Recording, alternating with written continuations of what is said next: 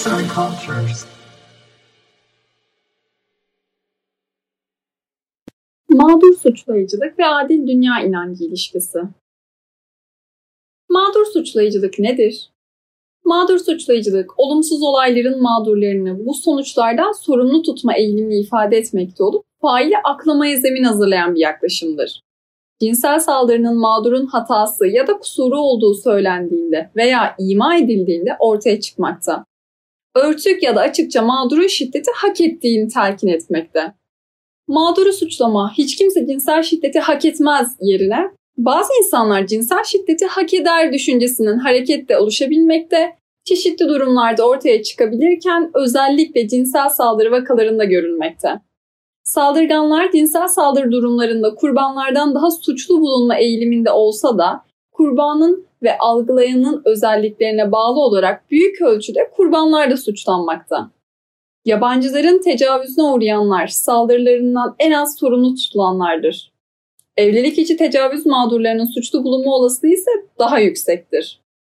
Tanıdık tecavüz mağdurları evlilik içi tecavüz mağdurlarından daha az suçlanmakta.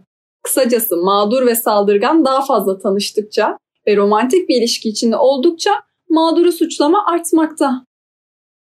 Onun evine gidersen ne olacağını bilmek zorundaydın. İçmemeliydin. Sen de öyle mesajlar göndermemeliydin.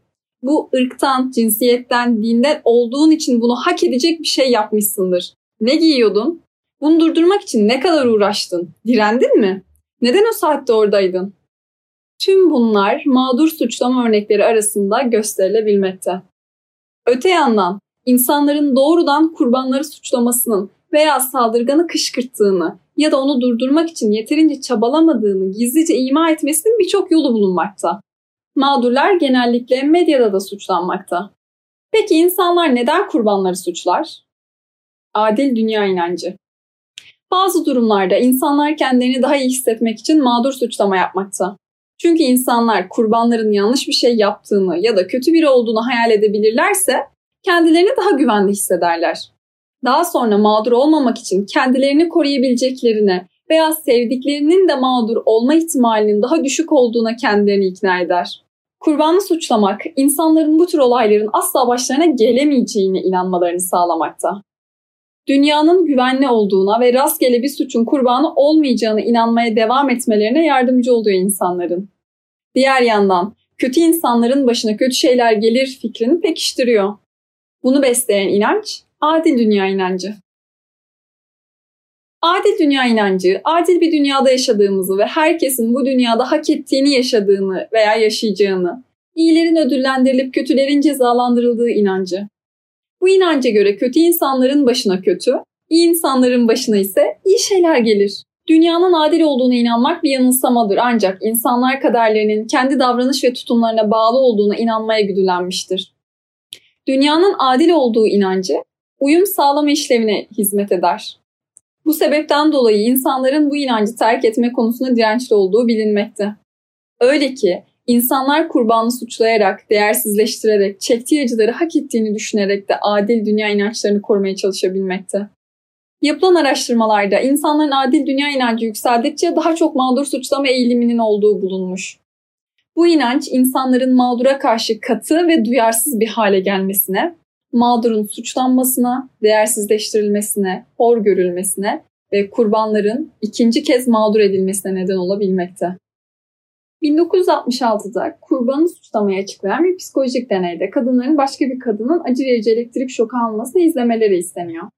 Mağdur olağan hataları yapmasının bir sonucu olarak şiddetli ve acı verici elektrik şokları almış gibi görünüyor. Ancak ortamda aslında şok yok.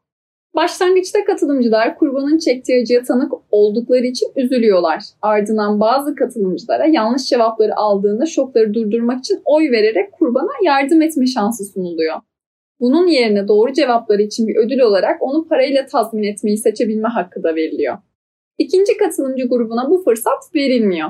Bunun yerine durumu düzeltmenin herhangi bir yolu olmadan kurbanın defalarca şoka girmesini izlemek zorunda kalıyorlar. Daha sonra tüm katılımcılardan mağdur hakkındaki görüşleri paylaşmaları isteniyor.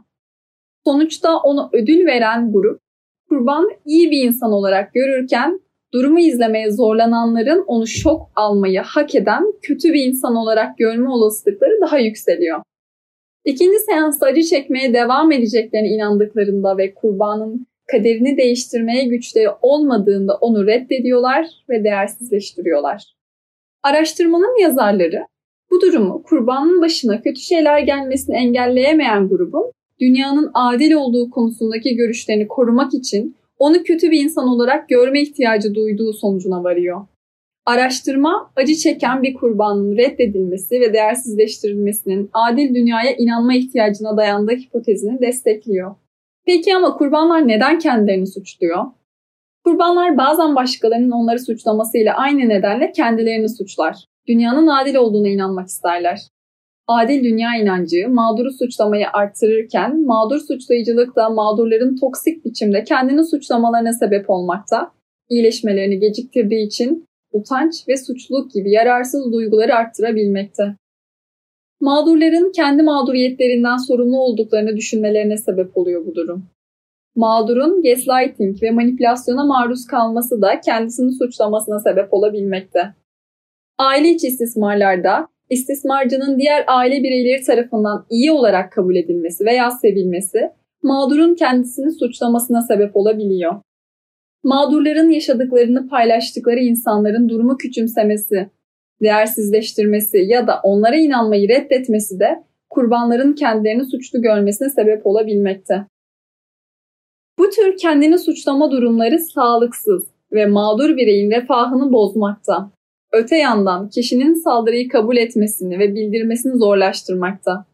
Bu durum toplumsal düzeyde daha az suçun bildirilmesi ve yargılanması anlamına geliyor. Mağdur suçlamanın fazla olması, cinsel şiddetin sürekli mağdur olan kişi üzerinden konuşulmasına ve faillerin yok sayılmasına sebep olabilmekte. Yazan Canan Önerli Seslendiren Esra Yılmaz